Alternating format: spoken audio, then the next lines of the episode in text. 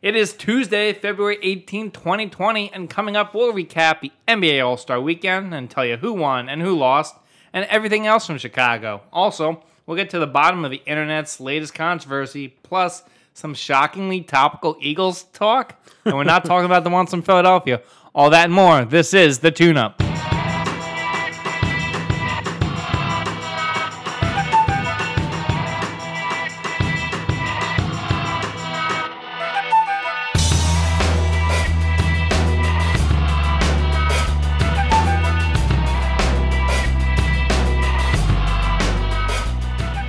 Welcome on into the show. My name is Denny Gallagher, and I'm joined by the Snare Campaign Provocateur, the mayor of Jersey City himself. It's Benny Horowitz. Woo! That's probably my worst one, right? That's nice. I'll take the mayor. The mayor? But The what if the mayor listens?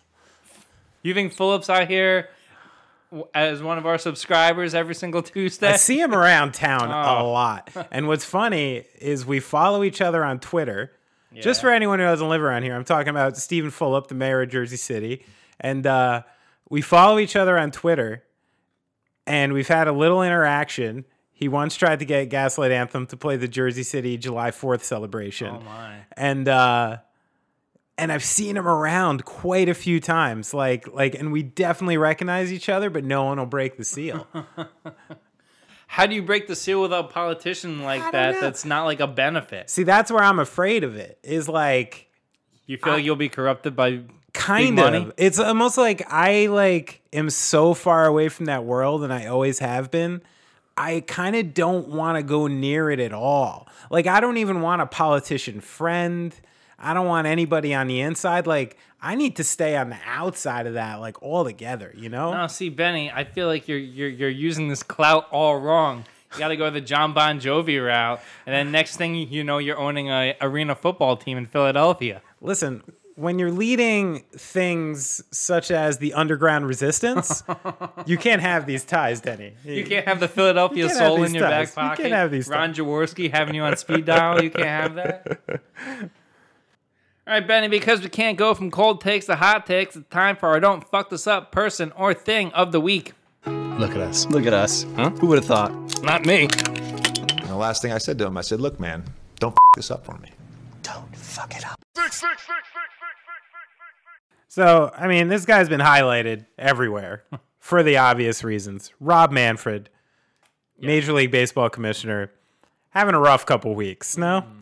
And he was just quoted as saying that he did not punish the players involved in this scandal because he wanted to leave the determination up to the fans, provide them with the facts. Well, let me tell you something, Rob. Everyone determined that no penalty was a huge mistake, and this is obviously going to haunt the season and Major League Baseball moving forward for a very long time. And instead of talking about Mike Trout and Gerrit Cole and the Yankees and Mookie Betts and a setup for an epic Dodgers Yankees World Series, I'm talking about Jose Altuve's collarbone, which I'm not excited about. Sexy. So I'm not stoked. I'm worried about the sport in general. Uh, Rob Manfred, you're fucking it up pretty bad, man. You're on watch. You're well, on hold watch. on. Rob Man- Manfred is also not fucking it up because Major League Baseball is the most profitable sports league in this country with BAMTech and all that stuff and the networks and all that stuff. So he's making the owners money. The owners are his boss. Therefore, I guess he's not fucking it up. But for baseball fans, oh, he's definitely messing it up 100%. Well, a couple stadiums might have some crickets this year. I think it's time to uh, bring about full contact baseball. My don't fuck this up person of the week kind of ties into our first topic that we'll get to in, in a second. Gonna bring it to All Star Weekend and Benny. All Star Weekend was in Chicago. Sure was. I had some coworkers out there. It was sub zero temperatures. Mm-hmm. And the next few years, the All Star game is going to be in the dazzling vacation spots of Cleveland, Lovely. Indianapolis, Lovely. and Salt Lake City. Huh. What's Not- up with the lake towns? Yeah, right? It's like I feel like because they're like trying to be like we love Middle America as much as the coast. Uh-huh, they're they're on this uh-huh. whole journey. But let Adam Silver, you do a lot of great stuff. A lot of great stuff. Sure. Have really elevated the league. But come on, there are six cities that the All Star game should stick to. Okay. Miami, Yes. New Orleans, Yes. Las Vegas, Yes. Los Angeles, Yes. Phoenix? Atlanta, and Phoenix. That's it. Sounds Six. nice. Sounds nice. Warm weather. I love that you said Miami, but no Orlando. because I mean, what what are they gonna do? Play at the Wide World of Sports complex in Disney? you even gave Atlanta. Orlando was smack between Atlanta and Yeah. Miami. Yeah, no, no, o- no Orlando in here. Listen, I love going to Disney. Sure. but I mean for for the people that are going to have to try to make their way to the Amway Center, it's not exactly the best time. Well, I bet the players are going to be sharp when they go to Salt Lake. At least, you know. you know what I think? Every time I go to Salt Lake, you're driving into that city. It's just flat. There's nothing going on for hundreds of miles, and then you just see like a giant mountain range. And every time I'm driving to Salt Lake, it looks to me that the frontier, frontiers men and women were in their uh, horse-drawn wagons. They had gone many thousands of miles. God knows what they had run into, and they saw this mountain range, and they just went, We're done. "Fuck it, we're staying." And I'm pretty sure that's how Salt Lake started. It was just people who are like, "Nope, I'm not taking this one. We're not crossing another one. We're stopping here. They have a lake. There's salt. That's fine." It's like when you played Oregon Trail and you get to the part where you have to cross the river, Yeah. and they're like, "You died of dysentery." dysentery. Everybody just died of dysentery in Salt Lake City. oh man, I hope none of your bands have a show there coming up soon. I think you just alienated. Uh, I, you know, I can't imagine uh, too many people, even from Salt Lake City, being upset about what I'm saying. All right, Benny, first topic here. As I mentioned, All Star weekend in Chicago, a lot of things to get to. Uh, LeBron James, or excuse me, Team LeBron beat Team Giannis 157 155 in a game that both of us were way wrong on the roster construction here. uh, as, as evident by the fact that Team Giannis won the second quarter uh, 51 to 30, which is, I mean, Giannis showed out when everybody else was like, all right, I guess we're going to take it easy now. He went nuts. But the, the, the big talking point from this game is the Elam ending or the target score. So Team Giannis was Mm-hmm. up uh, 133. They had 133 at the start of the fourth quarter. And by this new rule to honor Kobe Bryant, they added 20. Whoever hit uh, plus 24 133, which is 157. I know this is way more math on the tune up than anybody should ever tune in for. But so the score to win was 157, and it made for the most exciting fourth quarter of an All Star game I've witnessed in my lifetime. I mean, because when I really started getting into basketball, it was kind of when they were like, oh, this is just a chill homie session. Yeah, yeah. Right here. So what do you make of the Elam ending? And that's that's not what the NBA called it because I think that's actually trademarked by the basketball tournament. Gotcha. So that you know that amateur tournament where they play for two yes, million dollars. yes. They started that. Uh, the Big Three also kind of adopted it, but the Big Three has an interesting little wrinkle to it. We have to win by two, which I Right. think could have been interesting. So then you don't have a situation Exactly. where they're winning at the line. But just kind of your take on this and if you like it for basketball, not in like serious games, but in some capacity going forward. Uh, yeah, I mean, I think at the very, you know, the the basic core of what we're looking at here is the fact that some minor alterations to the NBA All Star Game made it a competitive game where people actually decide to play basketball at some point in it, like real basketball. You know, the first quarter, I think there was one point I saw like literally six tosses to Ben Simmons throwing it down. I'm like, oh, this didn't change anything. You know, this is old All Star game. And then all of a sudden the fourth quarter hits, and I'm like, whoa, whoa, whoa, what's going on here? I'm watching like Joel Embiid back people down for 12 seconds. I'm watching Kyle Lowry take a I'm charge. watching Lowry take charges. I'm watching people uh, uh, box Giannis out of the lane and, and force the ball out and do things that like I mean probably people are gonna use in the playoffs and and things that are actual indications for real basketball. So the fact that that just happened means that the changes were a major success. I mean, I've watched a lot of All Star games, and besides for a few that stand out in my head, for some reason, Stephon Marbury being one of them. Uh, like it is usually a fairly pointless game where by some point in the second or third quarter, I'm a little like ho hum and start to get a little bored, and and this really changed that. I think you brought up the biggest issue with it, which is I was getting a little annoyed towards the end of the game watching that many fouls, people taking charges, people trying to win at the line and things like that. I mean, guy like Anthony Davis, a guy hasn't really played a significant NBA game in his career yet, and that free throw might have been like the biggest shot Right. he's taken Yeah, so exactly. far. You know, I said that as as it was happening. I was like, he's never taken a bigger yeah, shot than like this, this yet. is huge. You know, so the fact that that existed uh, was great, but I think that idea of maybe uh, two points could could be the um, solution to fixing what happened at the very end. Um, but I mean, did you see James Harden just run by the hoop for Yeah. no reason? He could have just dunked it and threw the game down. I don't know what fucking happened So there. he was going to be my don't fuck this up person of the week, except he already fucked it up. Yeah. And the game would have been over right Over. there. Like, say if Team Giannis wins, I think he would have been under way more heat today than he Sure. would have been. But is he just so conditioned at this point to playing in a system where it's all about the math, it's all about the three over the two that he he could have won the game and he didn't even think about it. It was just muscle memory. Yeah, it's either that or just like a straight up like Chris Webber moment where he just like totally brain farted on what they needed, you know? And I could see that happening in All Star game. It's not like people are, you know, super locked into the situation. So I get it. But uh did you see Giannis's comments afterwards where he said, yeah, essentially our uh, strategy at the end of the game was to find whoever James Harden was covering and, and go for them, which is some beautiful shade. I wish the Rockets had a chance to make the finals and they could see each other. I don't think. Uh, you know who else really disappeared in that fourth quarter? Kemba Walker. Yeah. A lot of Celtics fans are all like, "Oh, Kyrie Irving." Like Kemba's way better than Kyrie Irving. Kyrie's hitting those shots in the fourth Sure. quarter, and my how the tables have turned right here. But Kemba Walker, not the guy you want in crunch time. And this is where Gian, I mean, Giannis's roster construction. This is really where it bit him in the ass. You know, Yeah. Kemba Walker was not playing that well, and then all of a sudden you have Kyle Lowry, who I don't know if you remember two weeks ago I said shouldn't even been in the All Star game for No, Bradley Beal. He made history. And tell me, tell me, Bradley Beal wouldn't have been very useful on that team yesterday. You sure would have. But uh, yeah, so I think there is a little nepotism from Nick Nurse that I saw that much Kyle Lowry and uh, Pascal Siakam at the end of the game. Why would he do that? That's only going to hurt his team. They just got off of this massive win streak. They're, they're, they have this stretch run and a potential. the Raptors got something to prove right now. I think they're really like the fact that they were.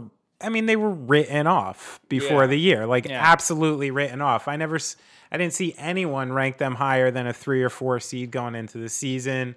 Everyone imagined they'd be a playoff team, but with a major regression. So the fact that you're talking about Toronto as an actual team that could run through the East right now, uh, I I don't know. Every time I watch that team and hear that team talk, I think they have a pretty major chip on their shoulder because of the way they were viewed and the fact that they're like, "Yo, we're defending champions." Yeah. You still gotta get through us, you know, and and I like that. And they got some players on that team who are truly unshaken by those situations. Yeah. I got a lot of love for Fred VanVleet. that guy's no joke. There was even talk before the deadline. I know, like you said on here, that you expected them to be sellers. I did. But the main guy that I want to talk about from this All Star game, also on Team Giannis, Joel Embiid. And he is a guy that I can't quite figure out where his head goes sometimes. I get he thinks his best chance to be a successful scorer is to back people down, but it brings the game to a screeching halt every single time. And I just his his shooting isn't good enough from the field. If I'm Philadelphia and say they get to the point where they fire Brett Brown, which may very very well happen, and then down the road it still hasn't gotten better, and they need to choose between either Ben Simmons or Joel Embiid, you have to choose Ben Simmons because the way Joel Embiid plays, he is not going to be the guy that you give the ball in the final minutes of a championship game and say, "Go bring it home for us." Doesn't look like it. I mean, but that sentiment changes really quickly. You know what I mean? Like like sometimes Embiid has a stretch where Where he could go for 41. Yeah. where yeah, he is like one of the best top six, seven players in the NBA because of his skill set and size. Like, so I think Embiid just goes, everybody in the media just rides in these waves with Joel Embiid where like you really don't know what you're going to get night in and night out. But when that guy is on, he is one of the more dominant players in the league. I, I think it's just a it's going to be really bizarre to watch what happens to that team uh, uh, moving on through the year. But what about that dunk contest? Oh yeah, let's get into that Come on. because that was something where it was historic. Now, was.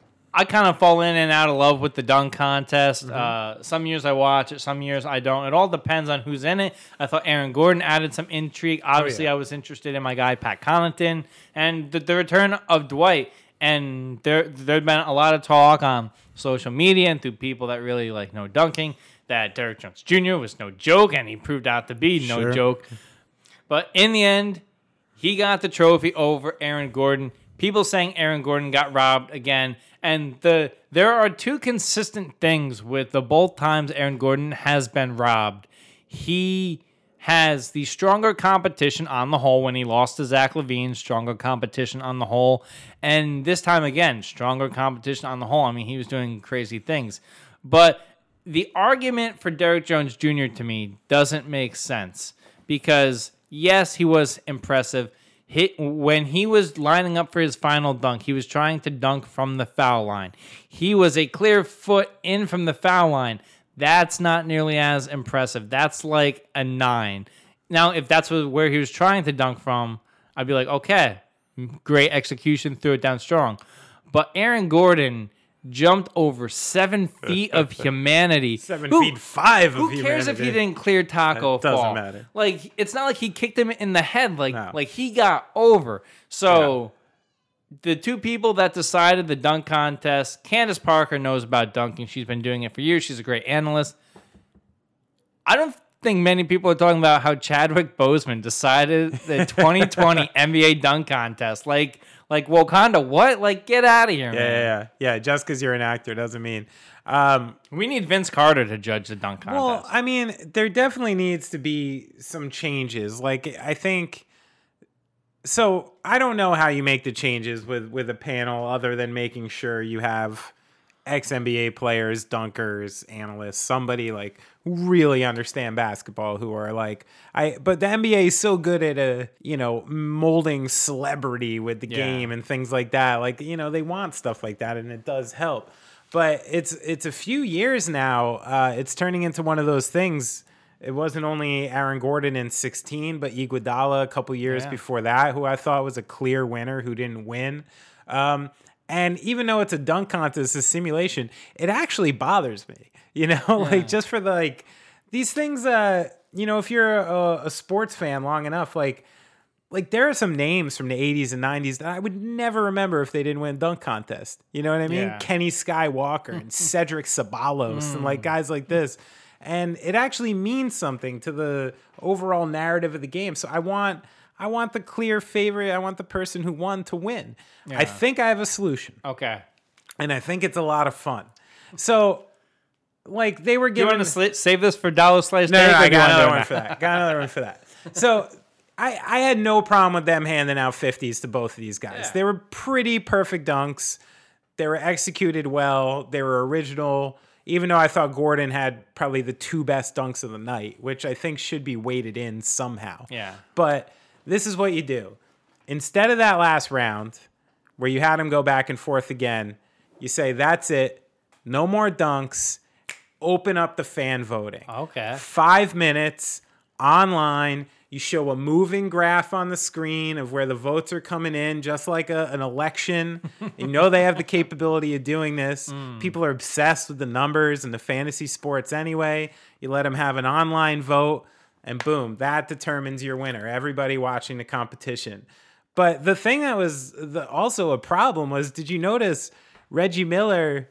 and everybody who's announcing the dunk competition before that last round, they go, "This is a tie. Yeah. It's a tie. It's a tie. This has to be a tie. This has to be a tie." That's a weak move. And I Dwayne have Wade to said the imagine the people from the NBA were just like, "Yo, shut the fuck up! You're killing us right now." Because because even like I'm sitting at home going like, "Yeah, yeah, this should be a tie. This should be a tie." But no one from the NBA or the dunk contest or anything said we're even considering this being a Right. tie.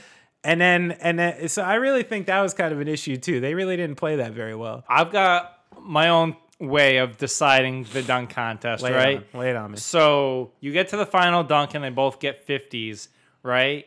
then it becomes kind of like a game of horse.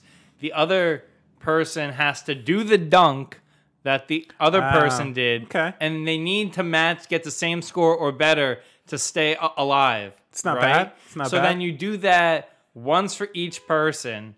Say say Aaron Gordon does that dunk over Tacko Fall, Uh-huh. right? And Derrick Jones has yeah, to jump and, over Tacko yeah, Fall. Derrick Jones has to dumb, jump over Tacko Fall. what if Tacko Fall's not down though? Yeah, well, to do it to, to, to do it again. But, Like is but the- Bobin here? Is Bobin here? I really appreciated Common at the beginning. I oh, thought Oh, yeah. it was great, and I thought it was very thoughtful and poetic. But I needed like 20 minutes less. Of he it. had such a long day yesterday. It was a little long-winded, a little long in the tooth. Common. He had that, and then he had a whole whole other rhyme for the Legends brunch in the morning. He did. So he had double duty. He was he, Common was busy. he had two yesterday. sets He was yesterday. busy. How much like saw his brow sweating. What do you think he gets for that? Like the veteran minimum? No, I think two? I Like think two he and a got half? he got something from Chicago. He got like the key to like the underground fraternal order club that like no one knows about or something. Like the real underground ritzy shit that goes on in cities. Yeah. That people like me and you will never have access Oh, to. hey, speak for yourself, Benny. Oh! All right, Benny, we've reached the halfway point of the podcast, which means it's time for our dollar slice take of the week.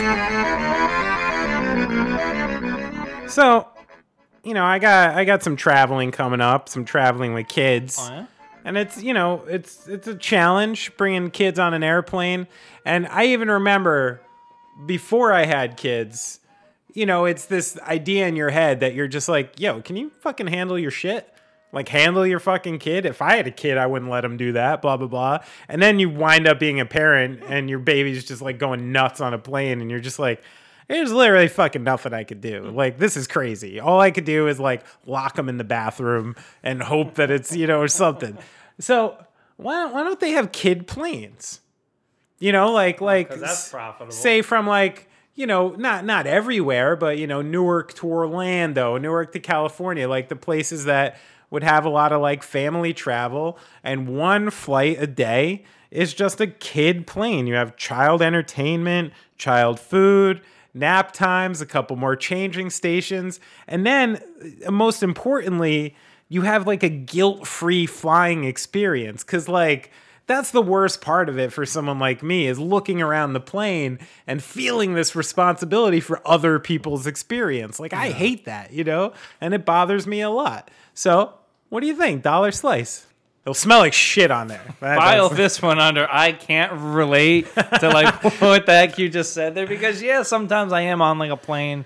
I'm like, oh, there, there's like a kid and it's crying, and it's not that I'm like not understanding that that's gotta be so hard, but hey, I mean, I just my theory on this is like, okay, if the glamorous of the glamorous eh, with like the Concorde didn't work and flying to London from New York, if like they were like, hey, let's retire that, do you think like the children's Concorde's gonna work and that people are going to continue to do it out of convenience? I don't know. Maybe. I mean, I didn't consider diaper disposal. I mean, it Funny would be enough, rough. Disney, the Walt Disney Company, used to have it. What they didn't own the airline, but it was like a, a very strong partnership with a, the Eastern Airlines, Uh-huh. and that was discussed in like the '80s. So like this concept. Okay. So Benny, you're you and Walt Disney. It's funny, ironic. All right, Benny, my dollar slice take of the week. So many people this past weekend celebrated Valentine's Day. Yes. And I think I have a way to keep people out of the doghouse in perpetuity, Oh, forever. forever. And it off air we were talking about movie theaters and like these programs where you pay a certain amount a month and you get uh, X amount of movies that you can go to see. There's Yes. discounts and stuff like that. I think it would serve a lot of men really well if there was a flower program Hmm. where they send flowers to your partner's work and you pay like 20 bucks a month and you know like every other week on a Friday there's a vase of roses or something sitting there. You get the brownie points. You're kind of saving a little bit of money cuz it's more like you're buying in bulk. Keeps you out of the doghouse And you know, I just think it makes life a lot better for everybody involved. She's happy. She can post it on the gram. Flower Club. I don't know what the heck you call it, but I feel like it would do a lot of people a lot of good. I think it's strong, but I think it's very male. Okay. so then, and what, I- what is the other side of this business? Well, the other side of the business is it's see Danny, What you're Liquor missing stores here already no, exist. What, what you're missing here is it's not always about the flowers. It's about what it takes to get the flowers. It's about getting the flowers, arranging the flowers, the note, the things that go into giving. So if if she even has an idea that all you did was sign up for some service and gave him your credit card, and then it's just showing up, you know the. uh it just it, it gets ugly fast. I think after two or three of these flower arrangements coming, But- she's gonna get a little ho hum, and then and then to top it off, you're removing flowers from like anything you could ever give again. You, you blew your wad with flowers. Too many flowers. See, you know? most people have to do it that way. Most people they order online and it goes straight to their work. Me, on the other hand, I gotta walk Yeah. down the block. we go I gotta walk block. down the block and carry it home. Yeah. So I'm putting in that sweat equity, but I'm just saying for those people that don't have a flower shop right down the street, this is a great idea, and I think the thought still counts. Um, My wife even knows now when I buy the street flowers. oh, When I buy the flowers from from homie on Grove Street, very nice guy. He's out there in the cold. his name's actually Homie, by the way. very cheap. You know, he's got five dollar bouquets, ten dollar bouquets. You bring them home though, you put them in water, and the water changes colors because the flowers are dyed. That's how they keep them that fucking color for so long. So you know, there's a lot of uh, a lot of minutia to the flower game. Sure is. All right, Benny, second half of the podcast, which means we go to the top of the fold.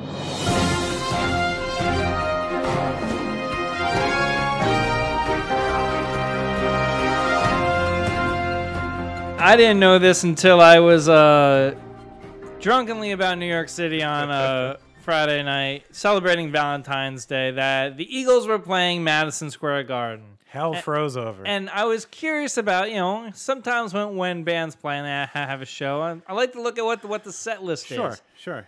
And I was kind of appalled when I saw that they opened and closed with Hotel California. Yeah. Yeah. Keep in mind, they are on the Hotel California tour. Sure. But I'm curious about two things here. Yeah. Lay it on me. Are rock and rollers allowed to be senile and maybe they just forgot? Or is this a legitimate marketing tactic for the Hotel California tour? So it's hard to say, okay? I do have an opinion about Okay. this. I have a pretty strong opinion about this. So the one thing, I'll give it to the Eagles. You know, I'm looking at Setlist FM, the link you sent me, Yeah. and you know, I see the fact that they're playing a 30 song set, which ha- which has to you know clock in at somewhere around three. What is the longest set you've ever played? I have played a two and a half hour set. Damn. Which was close to 30 songs. So Yeah. I- but Eagles songs are a little longer. Yeah. A little more drawn out. So I got to imagine they're on stage for over three Yeah. hours, which for men of their advancing age, uh, you know, like that's tough. Yeah. That's tough. Um, now, I've had very little experience with the Eagles in person, but I will say this. I once recorded at a studio in Nashville, Tennessee, and maybe some members of my group were taking part in uh, smoking marijuana, okay? And we're in this place, and a assistant of Don Henley knocks on the studio door and asks for the smoke to stop because Don Henley is requesting that it needs to stop. So right off the bat, and the types of people that I was with, of course, they're like, fuck Don Henley, and just kept going. If he wants us to stop, he can come over himself and ask. So there was a lot of like, you know, funny, uh, you know, lighthearted anti-Eagles The sentiment. irony there is that he I spent all those years with Joe Walsh. I know. And guess who was in the studio like a day later and so cool? Who? Stevie Nicks. Oh. How predictable that Stevie Nicks was awesome and Don Henley was a bit of a herb. you know, let's go there. But a 30 Did song you get the picture with Stevie Nicks? Did you? No, I didn't ask. I couldn't ask. It was too like natural of a situation. Did you have a conversation, a, a, a short one? a brief one. Yeah. I've I've been able to speak with I Stevie feel like I'm, Nicks. yeah. I'm I'm obligated to ask wh- what that was like. it was mystical. You know what I mean? There are some people like I've met a lot of people through the years now. Some people are like painfully normal. You know what I mean? Where you meet them and you're like, "Oh, that's just like a person." Mm. Who happens to be good at this, and like I could see myself like having a beer with this person. Other people really do come across a different way where you're like, there's just something about a person, you know, and it just emanates off of them. Like, uh, you know, the closest thing I had to that was when I met Matt Skiba from Alkaline Trio for the first time. Someone I was a big fan of for a long time, and this and that. He's the sweetest guy in the world. He really doesn't uh, present himself like that to people, but he's got like a thing. Yeah. You know, and he walks into a bar and just like people turn their heads and he's just got this way. She was like that. You know what I mean? She just had this like, and that was one of the reasons I can't ask someone like that for a picture. Yeah. You know what I mean? Because I'm like, you know, Stevie Nicks. Like, I don't want to mess up this mystical horse that I'm meeting, this like beautiful thing. So yeah, she was kind of like that. Um, but uh, but very sweet and very open in the, in the first meeting, you know, which you can never know if it's legitimate or not. You know, Yeah. like these people have spent a lot of years Curating. learning how to come across as cool. Yeah. So unless I meet someone a good six times, I'm never willing to say they're great or they're bad because who the fuck really knows? The contrast to the first time we met was like night and day. Anyway, continue. So, but anyway, so the opening and closing with Hotel California. Now, this type of thing normally is typically reserved for like one hit wonders. And the only time I've really seen it in context is these sort of uh like the radio shows, you know, the uh K Rock Christmas and this where, you know, some baby band has a single. Sometimes they don't even have a fucking album out yet, you know, and and they have like a five song set and they literally open and close with the same fucking song within like 25 minutes. And people don't care cuz people are at those radio shows for singles. They don't even know who these bands are anyway. They're just waiting for this single to pop on. Uh, so I've seen it in that context. And actually, a funny side story is that an incident like this nearly broke up the Gaslight Anthem once. Really? We were playing uh, one of these really, really corny radio shows at the MLS Stadium in Dallas. and it was it was just just an early set.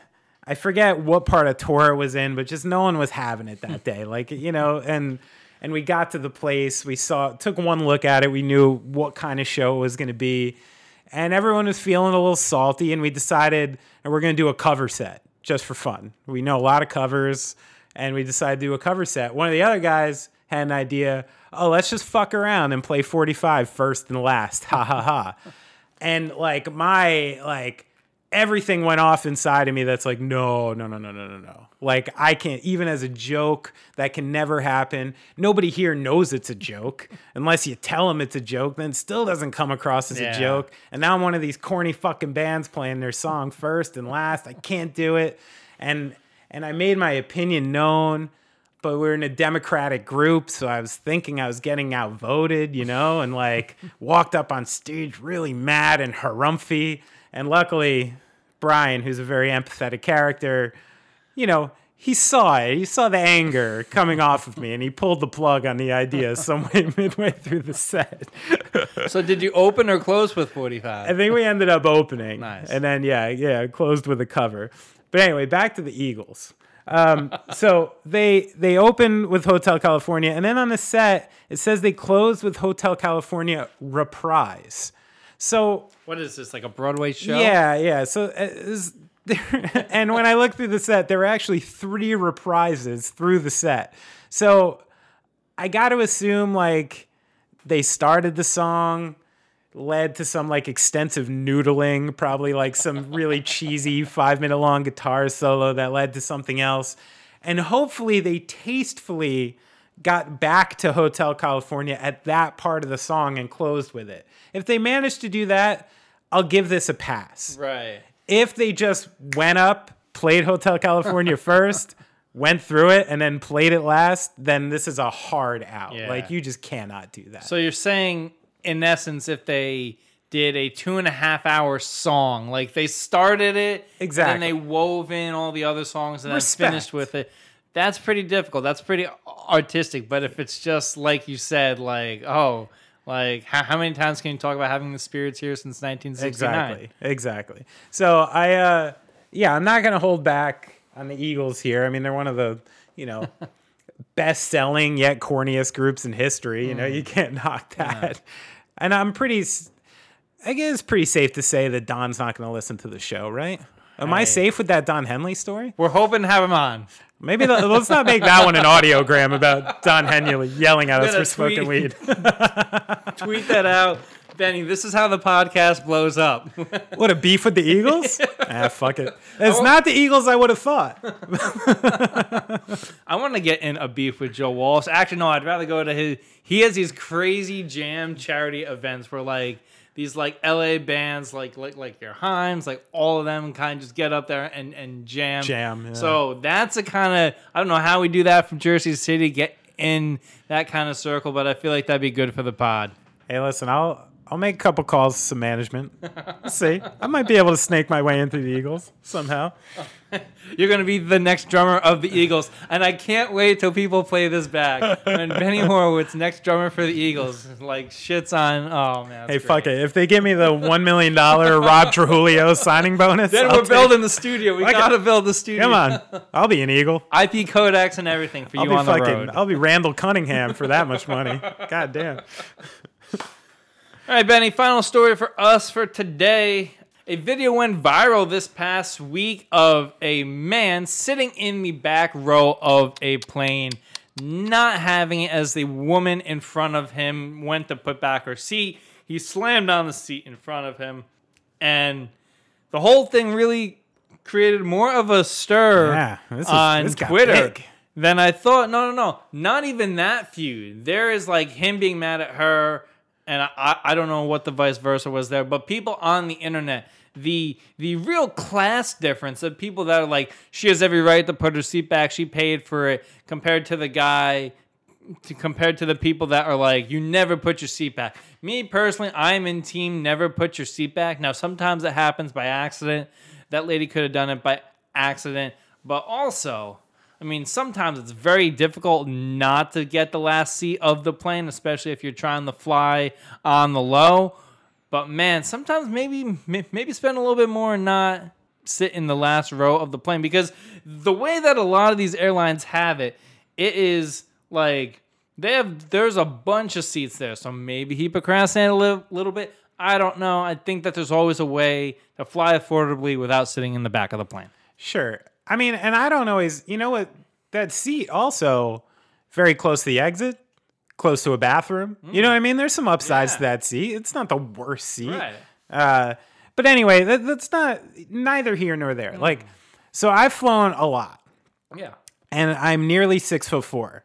This is a very sensitive topic for me. I've dealt, I've literally been on flights where I'm like, all right, we got fucking 10 hours ahead of us, blah, blah, blah. And right in front of me, someone just puts their head in my fucking lap. You know what I mean? And I'm like, oh, great. You know, that's awesome. And when I first started flying, I, I didn't really know the etiquette as much. I didn't know what you were supposed to do. I never reclined. I was always like a I'm ultra respectful to everybody else. But after like 40 or 50 times of people being very willy-nilly with me, I, you know, started to not change, but I'll recline like a little. If I actually want to sleep, I'll give it like a little boost. I'll do this, but I won't knock it all the way back. Mm. That's just too much. But at this point, in one way, I relate to this guy, and I do something fairly similar. I'll be honest, okay? When I first get onto a flight and someone's in front of me, and it looks to me as if they're suspect for a recline, I just plant my knees on the back, Oh. not moving Yeah. not moving. Just plant them there. And for the first 30 minutes of the flight, I leave them there. I wait till cruising altitude when they take off the seatbelt, and I watch them try to recline. And I got the knees there. Many people think their recline function is broken, and they stop trying. This is it's been successful a lot of times, and I've actually gotten away with it. Now, I've been had a couple times I've gone up to go to the bathroom, came back, and they were in my lap. Man. Uh, now, if someone's sleeping, I'll try to give them a little wiggle room. I'll try to work with it. If somebody's awake, I will now tap them on the shoulder so they can see me. And I say, Excuse me, I'm very tall. Do you mind giving me a couple more inches? And I've never been denied. I'm cool about it. Luckily, I'm a gigantic person who looks a little scary to most people. So I think that helps too. But so I tell this story for the fact that, like, I've flown enough that I relate to this guy's struggle. I mm-hmm. want that to be clear. Yeah. Like, I've been very mad at people who have reclined. Oh, same. I've taken efforts to stop those people as I'm explaining. I've also taken, you know, action where I've told people to please move and things like that. That being said, this guy is a punk.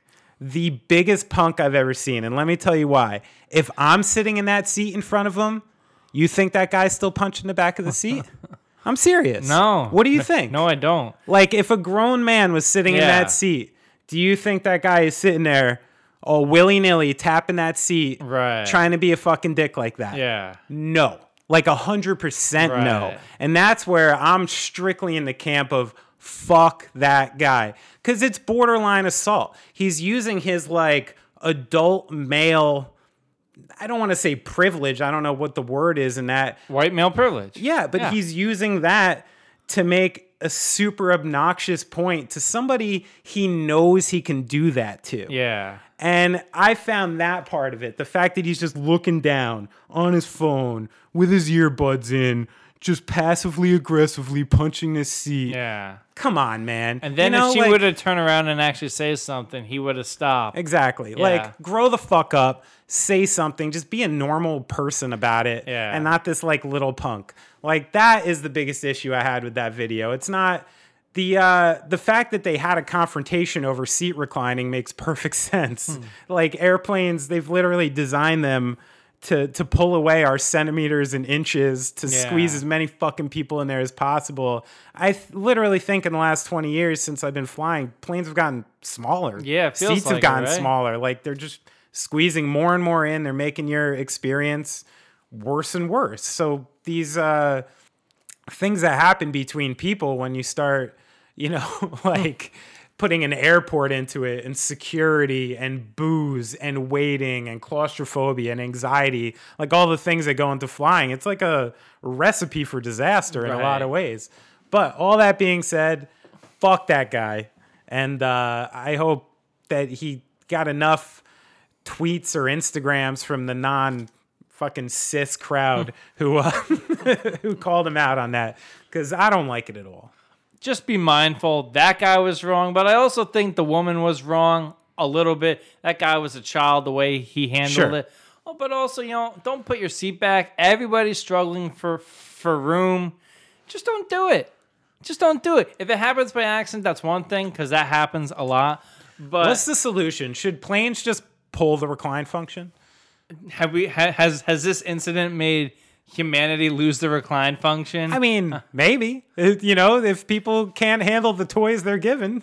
you brought up the dollar slice take before of the child airline. I think it'd be oh. a interesting. You have Recline a plane, no recline airline, plane? no, with just you know like larger seats. Maybe like you pay for the luxury of it's like commercial air. And I don't know how the heck you would do this, but maybe it's like a futon, and it's like you have your whole little area there. I don't know. Sounds very nice. Yeah, it does sound nice. All right. we we we've normally I say we've run out out out of real estate. I think we've run out of steam. Let's hit up the mailbag. You've got mail. All right, Benny. This comes from Matt, and he wants to know after our Ben Lyons conversation yesterday, what the worst kind of industry event you ever had to go to was. Uh, oh, wow. So I don't want to say it was the worst because the actual event was cool. yeah. I got to go to a Noel Gallagher from Oasis listening party. Okay. Now, these things are designed, they're usually in like, you know, the floor of a fancy hotel, hmm. something like that. Drinks, people dress nice, acting very cool. And after the hobnobbery, uh, people listen to the album You know, they play the new album over the loudspeaker. It's supposed to be, you know, to wet the whistle of industry tastemakers to start saying it's good to people. And what I realized is like I'm in the middle of this room kind of jamming on the new Noel Gallagher. No one's listening to the record. Everyone's just drinking and doing these things. And it's really corny.